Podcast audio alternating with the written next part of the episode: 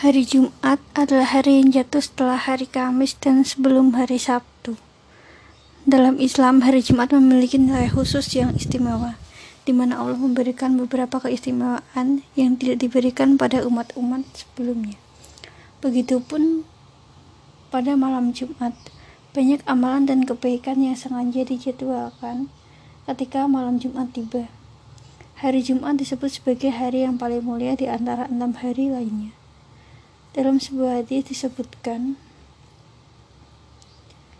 Rajanya hari di sisi Allah adalah hari Jumat. Ia lebih agung daripada hari raya kurban dan hari raya Idul Fitri.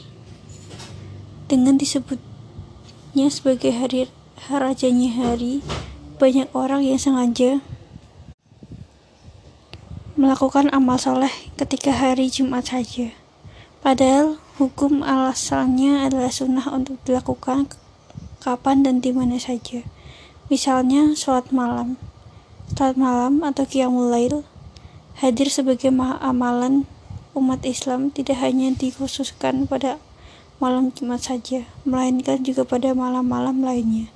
Lantas bagaimana hukum seseorang yang melakukan sholat malam hanya malam Jumat saja?